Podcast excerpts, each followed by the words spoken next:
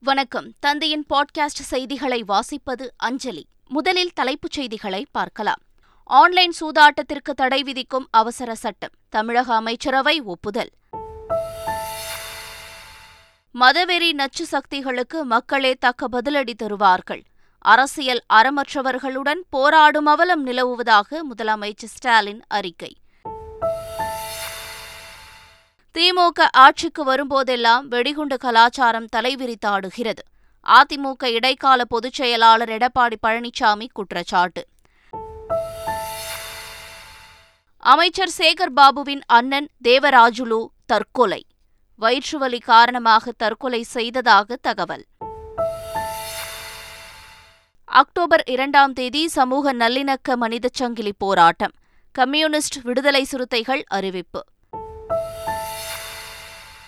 Japan சென்றார் பிரதமர் மோடி.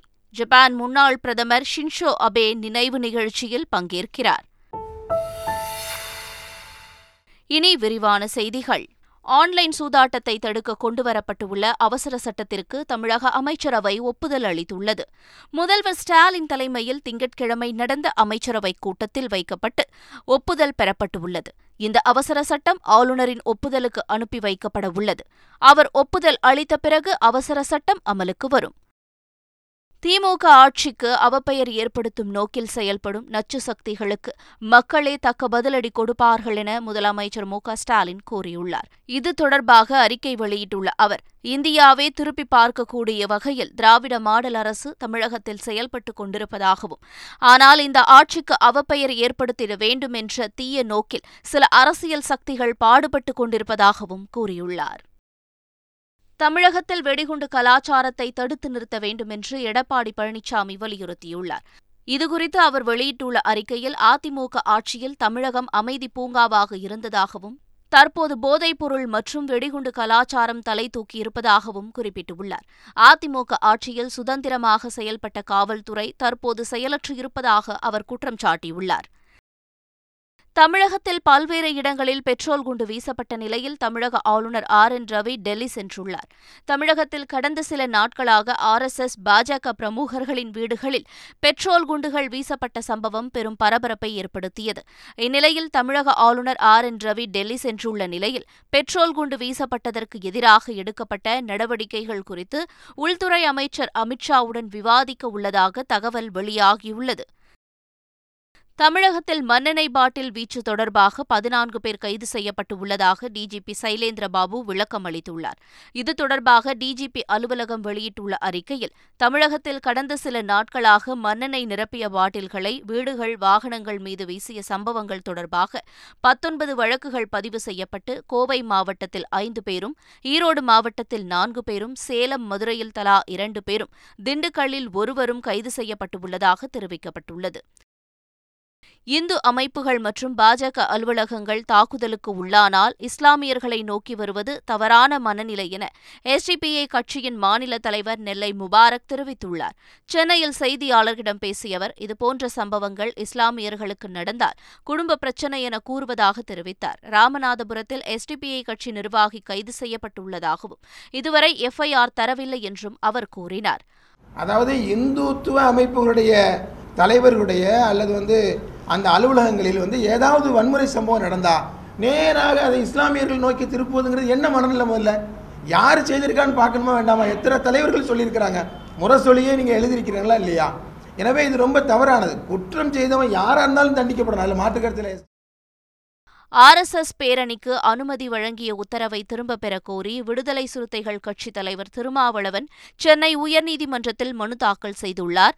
தமிழகம் முழுவதும் ஐம்பதற்கும் மேற்பட்ட இடங்களில் அக்டோபர் இரண்டாம் தேதி அணிவகுப்பு ஊர்வலம் நடத்த அனுமதி அளிக்கும்படி காவல்துறைக்கு நீதிமன்றம் உத்தரவிட்டிருந்தது.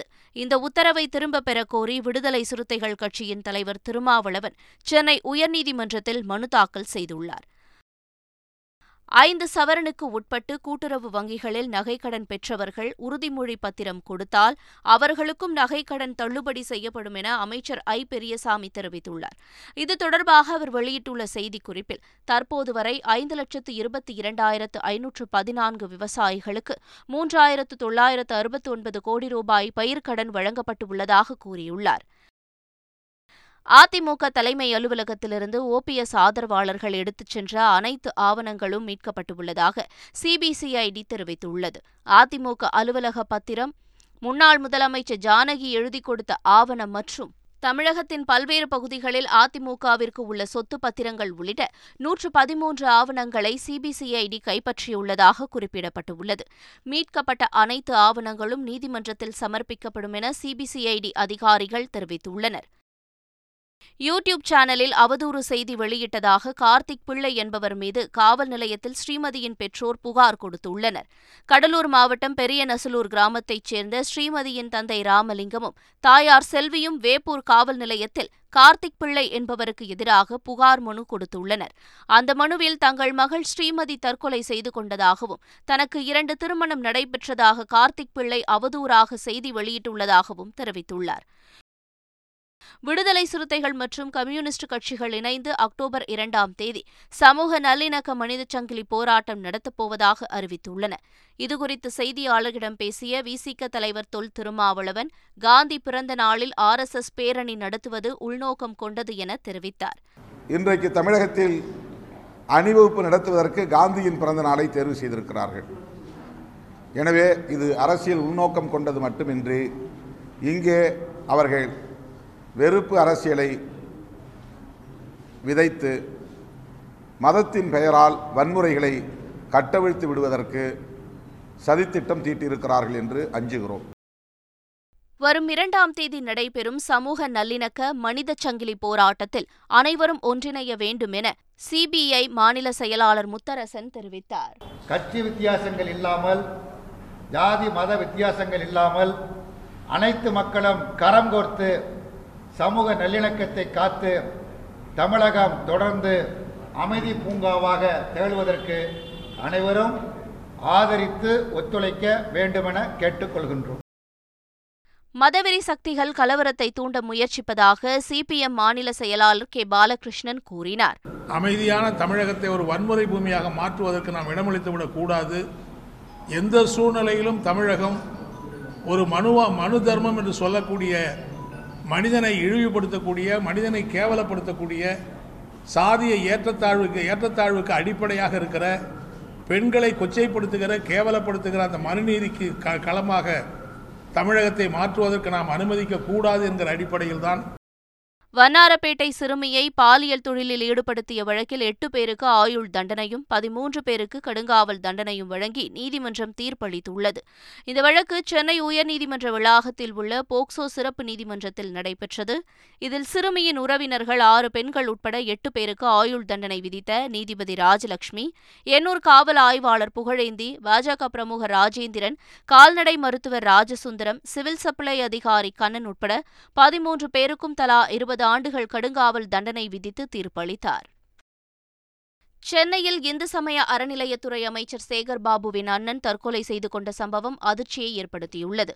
அமைச்சர் சேகர் பாபுவின் உடன் பிறந்த அண்ணனான தேவராஜுலு வீட்டில் தூக்கிட்டு தற்கொலை செய்து கொண்டுள்ளார். தேவராஜ் கடும் வயிற்று வழியால் அவதிப்பட்டு வந்த நிலையில் தற்கொலை செய்து கொண்டதாக கூறப்படுகிறது. தற்போது தேவராஜின் உடலை கைப்பற்றிய போலீசார் உடற்கூறு ஆய்வுக்காக கீழ்ப்பாக்கம் அரசு மருத்துவமனைக்கு அனுப்பி வைத்துள்ளனர்.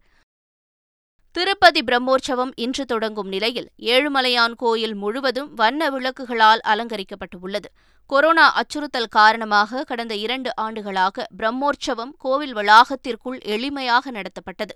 தற்போது கொரோனா பரவல் குறைந்துள்ள நிலையில் பிரம்மோற்சவத்தை வெகு விமரிசையாக நடத்த தேவஸ்தானம் முன்னேற்பாடுகளை செய்துள்ளது. சிதம்பரம் நடராஜர் கோயிலில் ஆய்வுப் பணிகள் இன்றும் நடைபெறுகிறது. கடலூர் மாவட்ட இந்து சமய அறநிலையத்துறை துணை ஆணையர் ஜோதி தலைமையிலான குழுவினர் கடந்த இரண்டாம் தேதி முதல் ஆய்வு மேற்கொண்டு வருகின்றனர். இதுவரை கடந்த ஆண்டு ஏப்ரல் முதல் டிசம்பர் வரையிலான கணக்கு விவரங்கள் சரிபார்க்கப்பட்டதாகவும் இரண்டாயிரத்து இருபத்தி இரண்டாம் ஆண்டுக்கான ஆய்வுப் பணிகள் இன்று தொடரும் என்றும் அதிகாரிகள் தெரிவித்தனர். குலசை தசரா விழாவின் முதல் நாள் நிகழ்ச்சியில் சிம்ம வாகனத்தில் அம்பாள் வீதியுலா வந்து பக்தர்களுக்கு அருள் பாலித்தார். திருச்செந்தூர் அடுத்த குலசேகரப்பட்டினம் முத்தாரம்மன் கோயிலில் தசரா திருவிழா பிரசித்தி பெற்றது. இந்த ஆண்டுக்கான திருவிழா நேற்று கொடியேற்றத்துடன் தொடங்கியது.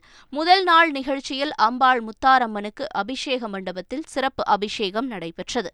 அதனைத் தொடர்ந்து சிறப்பு அலங்காரம் மற்றும் தீபாரதனைக்கு பின்னர் சிம்ம வாகனத்தில் எழுந்தருளிய அம்பாள் துர்கையம்மன் கோலத்தில் பக்தர்களுக்கு அருள் பாலித்தார் திருப்பதி ஏழுமலையான் கோவிலில் பிரம்மோற்சவத்தை முன்னிட்டு இலவச தரிசனத்தில் வரும் பக்தர்களுக்கு மட்டுமே அனுமதி அளிக்கப்படும் என்று தேவஸ்தானம் தெரிவித்துள்ளது. திருப்பதி ஏழுமலையான் கோயிலில் செவ்வாய்க்கிழமை முதல் ஒன்பது நாட்களுக்கு பிரம்மோற்சவம் நடைபெறவுள்ளது. இதற்கான முன்னேற்பாடுகள் குறித்து தேவஸ்தான செயல் அலுவலர் தர்மா ரெட்டி செய்தியாளர்களிடம் விளக்கினார். அப்போது அடுத்த ஒன்பது நாட்களுக்கு இலவச தரிசனத்திற்கு மட்டுமே அனுமதி அளிக்கப்படும் என்றும் அவர் கூறினார். பிற தரிசனங்கள் ரத்து செய்யப்படுவதாகவும் அவர் தெரிவித்துள்ளார். ஷின்ஷோ அபே நினைவு நிகழ்ச்சியில் பங்கேற்க பிரதமர் மோடி ஜப்பானுக்கு புறப்பட்டு சென்றார். ஜப்பான் நாட்டின் முன்னாள் பிரதமரான ஷின்ஷோ அபே கடந்த ஜூலை எட்டாம் தேதி நடந்த தேர்தல் பிரச்சார கூட்டம் ஒன்றில் கலந்து கொண்டு பேசிய போது சுட்டுக் கொல்லப்பட்டார். அவரது நினைவு நிகழ்ச்சியை இன்று நடத்த நாட்டு அரசு சார்பில் ஏற்பாடு செய்யப்பட்டுள்ளது. இந்த நிகழ்ச்சியில் பங்கேற்க உலக தலைவர்களுக்கு அழைப்பு விடுக்கப்பட்டுள்ள நிலையில் பிரதமர் மோடியும் இதில் கலந்து கொள்கிறார். இதற்கான தனி விமானம் மூலம் நேற்றிரவு பிரதமர் மோடி ஜப்பானுக்கு புறப்பட்டு சென்றார். டெல்லியில் தம்மை வீட்டிற்கு சாப்பிட அழைத்த தூய்மை பணியாளரை குடும்பத்துடன் தமது வீட்டிற்கு அழைத்து முதல்வர் அரவிந்த் கெஜ்ரிவால் மதிய விருந்து அளித்துள்ளார். குஜராத்தின் அகமதாபாத் நகரில் ஞாயிற்றுக்கிழமை தூய்மை பணியாளர்களுடன் கலந்துரையாடிய அரவிந்த் கெஜ்ரிவாலை ஹர்ஷ் சோலன்கி என்ற தூய்மை பணியாளர் தனது வீட்டிற்கு உணவு சாப்பிட வர வேண்டும் என்று அழைப்பு விடுத்தார். இதையடுத்து ஹர்ஷ் சோலன்கியை குடும்பத்தினருடன் டெல்லி வரவழைத்த கெஜ்ரிவால் விருந்து அளித்தார். அறுபத்தாறு மத்திய பல்கலைக்கழகங்களில் முதுகலை படிப்புகளில் சேருவதற்கான கியூட் தேர்வு முடிவுகளை தேசிய தேர்வு முகமை வெளியிட்டுள்ளது. நடப்பு கல்வியாண்டுக்கான முதுநிலை படிப்புக்கான கியூட் தேர்விற்கு ஆறு லட்சத்து ஏழாயிரத்திற்கும் மேற்பட்டோர் விண்ணப்பித்த நிலையில் மூன்று லட்சத்து முப்பத்து நான்காயிரத்து தொள்ளாயிரத்து தொன்னூற்றி ஏழு பேர் தேர்வு எழுதினர். இந்நிலையில் கியூட் முதல்நிலை தேர்வு முடிவுகளை தேசிய தேர்வு முகமை வெளியிட்டுள்ளது. தேர்வு முடிவுகளை மாணவர்கள் இணையதளத்தில் பதிவிறக்கம் செய்து கொள்ளலாம் என்றும் தெரிவிக்கப்பட்டுள்ளது. சில்வர் லைன் திட்டம் தொடர்பாக கேரள அரசுக்கு அம்மாநில உயர்நீதிமன்றம் கண்டனம் தெரிவித்துள்ளது. திருவனந்தபுரத்திலிருந்து காசர்கோடு வரை ஐநூற்று இருபத்தி ஒன்பது கிலோமீட்டர் தூரத்திற்கு அறுபத்து மூன்றாயிரத்து தொள்ளாயிரத்து நாற்பது கோடி மதிப்பீட்டில் சில்வர் லைன் எனப்படும் செமி ஹைஸ்பீட் ரயில்வே திட்டம் கொண்டுவர முடிவெடுக்கப்பட்டுள்ளது. இந்த திட்ட அறிக்கைக்கு மத்திய அரசின் ஒப்புதல் இல்லாத நிலையில் சமூக பாதிப்பு மதிப்பீடு ஏன் நடத்தப்பட்டது என கேரள உயர்நீதிமன்றம் கேள்வி எழுப்பியிருந்தது. இந்த திட்டத்திற்கு நிலம் கையகப்பட்டு செயல்படுத்துவதற்கான அறிவிப்பு வெளியிடப்படவில்லை என குறிப்பிட்ட நீதிமன்றம் சுற்றுச்சூழல் பாதிப்பு குறித்து விளக்கம் அளிக்க உத்தரவிட்டுள்ளது. மலையாள யூடியூப் சேனலைச் சேர்ந்த பெண் பத்திரிகையாளரை ஆபாசமாக பேசி மிரட்டியதாக வந்த புகாரின் பேரில் மலையாள நடிகர் ஸ்ரீநாத் பாசியை கேரள போலீசார் கைது செய்தனர். மலையாளத்தில் வெளியான சட்டம்பி என்ற படத்தில் நடித்தவர் ஸ்ரீநாத் பாசி.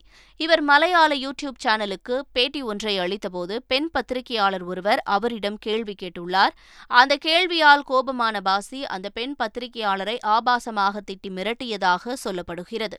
புகாரின் பேரில் நான்கு பிரிவுகளின் கீழ் வழக்கு பதிவு செய்த போலீசார் அவரை கைது செய்தனர்.